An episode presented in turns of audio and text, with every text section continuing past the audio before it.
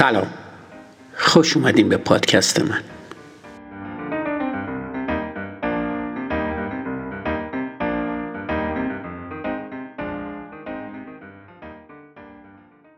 امروز یعنی در اپیزود 17 فصل دوم در رابطه با جزئیات نحوه تولید عادت ها صحبت خواهیم کرد.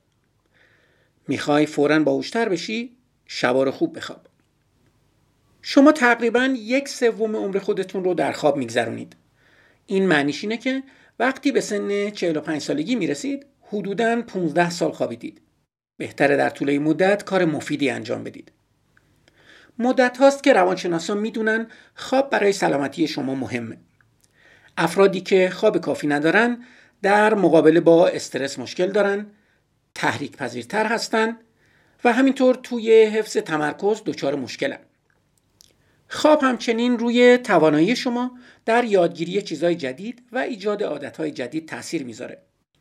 زمانی که بیدار هستین تجربه های مختلفی دارین. در مواقعی که خواب هستین فرایندهای مغز به شما کمک می‌کنن تا اون تجربیات جدید رو با حافظه خودتون ادغام کنید به طوری که در آینده موثرتر باشید.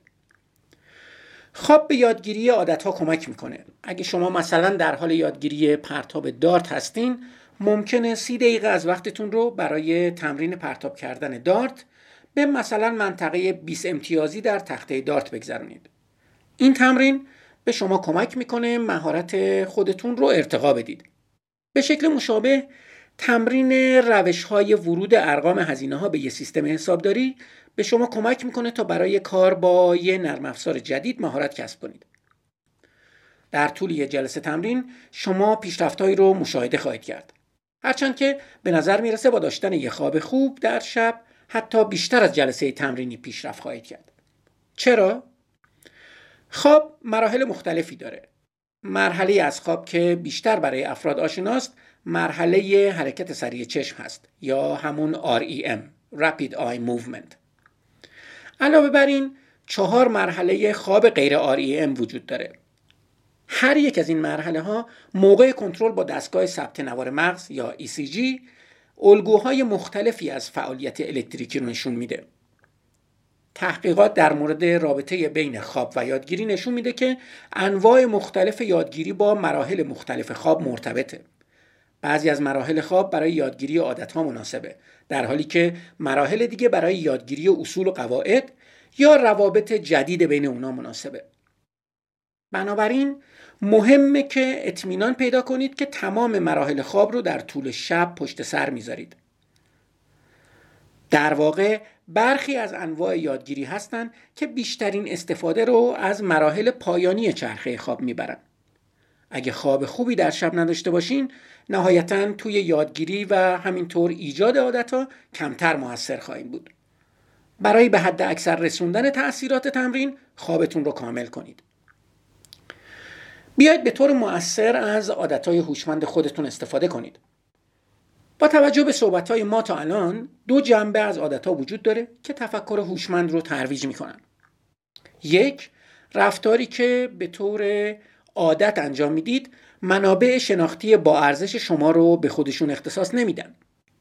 شما لازم نیست عادتها رو با قصد و با صرف انرژی ایجاد کنید. هر زمان که بین محیط ذهنی و جسمی و همینطور رفتاری که می‌خواید انجام بدید نگاشت مداومی وجود داشته باشه اونا خود به خود ایجاد میشن. این هم مورد دوم بود.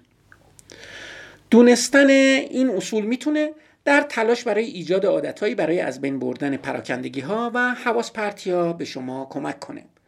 ایجاد عادتهای خوب و مفید در محیط کار و یا هر موقع که مجبور باشید عمیق فکر کنید به صورت خاص بسیار برای شما مهمه. فضای کاری خودتون رو مرتب نگه دارید تا بتونید همیشه چیزهای مورد نیازتون رو در همون مکان پیدا کنید. برای قلم و مدادتون یه جا انتخاب کنید تا مجبور نشید دنبالشون بگردید. محلی رو برای سطل آشغال و سطل بازیافت انتخاب کنید و اونا رو بذارید همونجا باشن. گیره های کاغذ، منگنه و پای چسب رومیزی نباید جابجا بشن. در صورت نیاز به استفاده ازشون نباید لازم بشه که از انرژی ذهنی خودتون برای پیدا کردنشون استفاده کنید. فکر کردن در مورد جایی که می‌تونید قلم رو پیدا کنید افکاری رو که سعی دارید درباره کارتون داشته باشید مخشوش و محو می‌کنه. اگه عادتهایی برای پیدا کردن اشیای ابتدایی ایجاد کنید می‌تونید تفکر خودتون رو روی موضوعاتی متمرکز کنید که به انرژی ذهنی شما واقعا نیاز دارن.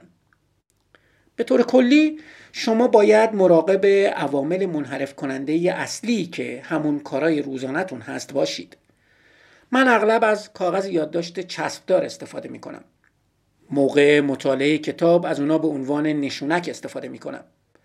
برای خودم یادداشت می نویسم و روی مانیتور کامپیوترم می چسبونم.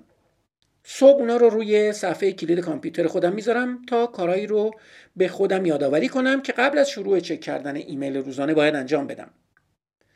در این مقطعی متوجه شدم که جایی ندارم که دسته خام این کاغذ یادداشت‌ها رو اونجا نگه دارم. در نتیجه دیدم که در جستجوی پک یادداشت‌ها حواسم از خوندن و فکر کردن پرت میشه. بعد از اینکه به خودم اومدم و متوجه شدم دارم چه کار می‌کنم مکانی رو در زیر مانیتور کامپیوترم پیدا کردم که می‌تونم این پک کاغذ رو اونجا بذارم. با ایجاد این نگاشت مداوم تونستم بخش دیگه ای از روز خودم رو ساده سازی کنم. به همین روش لازمه برای درک عادتهای اساسی برای هر زمینه ای که می‌خواید توش تخصص کسب کنید وقت بذارید. وقتی حدود 35 سال داشتم تصمیم گرفتم ساکسیفون زدن رو یاد بگیرم. من از بچگی پیانو می زدم و می‌خواستم یه ساز موسیقی جدید یاد بگیرم. به طور خاص من می‌خواستم موسیقی جاز رو یاد بگیرم. چند ماه اول رو فقط داشتم روی درآوردن صدا از ساز کار می‌کردم که به طور خیلی مبهمی شبیه صدای ساکسیفون به نظر می‌رسید. اوایل من چند تا الگو رو یاد گرفتم که می‌شد اونا رو بر اساس یه سری آکوردهای خاص زد. اما من در برابر یادگیری همه میزانها که به نظر خیلی کار زیادی میومد مقاومت می‌کردم. معلمم اجازه داد تا مدتی از این مسئله دور باشم. اما در آخر برام روشن شد که مجبور به تجزیه و تمرین اونا هستم. این کار زمان زیادی طول کشید و همیشه هم لذت بخش نبود. اما واقعا مهم بود اگه نمی‌تونستم به خاطر بسپرم که هر کلید خاص چه نوتی رو تولید می‌کنه به راحتی نمی‌تونستم چیز جالب توجهی بزنم. و در اینجا مشکل اساسی در کسب عادتهای خوب نهفته است. توی بچگی موقع یادگیری چیزایی مثل جدول ضرب یا زمان وقایع تاریخی یا ساختار جدول تناوبی موهامون می‌کنیم.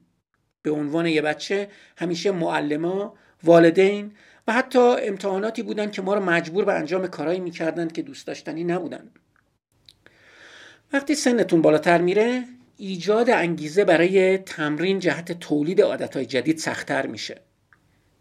خیلی خوب میشه اگه از همه این تکرارهای صرف بگذریم و یه راست به سراغ موضوعات جالب بریم. در شرایطی از این دست من اغلب به یاد فیلم میتریکس میافتم. در یک صحنه شخصیت اصلی نیو باید مبارزه فردی رو یاد بگیره. از اونجا که مغزش به یک کامپیوتر قدرتمند وصله با فشار چند کلید توسط اپراتور کامپیوتر یه برنامه مستقیما روی مغز اون بارگذاری میشه. بعد از گذشت چند لحظه با چشمان بسته نئو با لبخند به دوربین نگاه می‌کنه و میگه من کنگفو می‌دونم. متاسفانه فقط این برای بقیه ما اینطوری کار نمی‌کنه. میونبر برای ایجاد عادت وجود نداره. شما باید تحمل کنین و موارد لازمه رو به حافظه خودتون وارد کنید. اگه توی یه حوزه عادتهای اصلی رو کسب نکنید هرگز توی اون حوزه یه متخصص نمیشید. عادتهای هوشمند برای تفکر هوشمند فقط توصیه نمیشه بلکه مرکز سقل تفکر هوشمنده. می‌رسیم به مواقعی که عادتهای خوب بد میشن.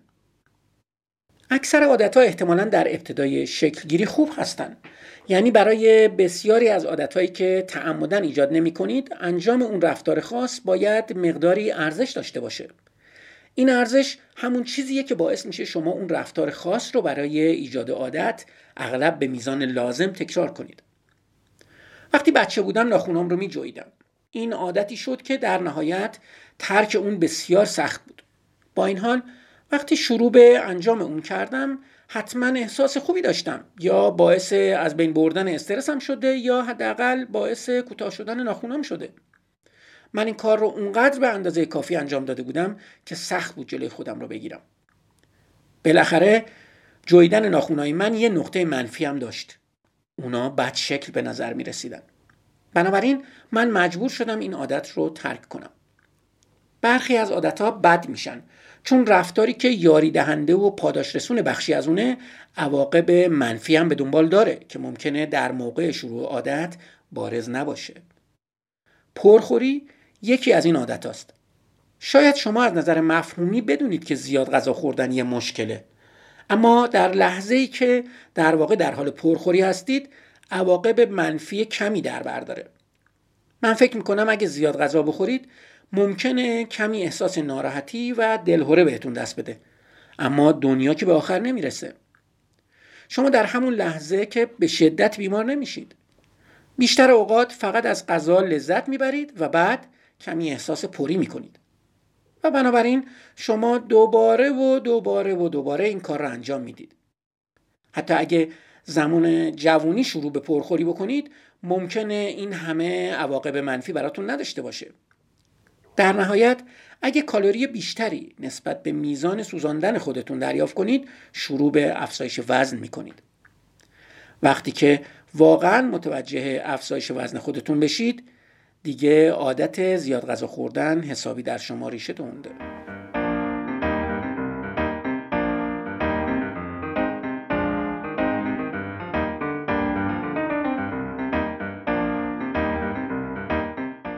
مرسی که به پادکست من گوش میدین. منتظر اپیزود بعدی باشین.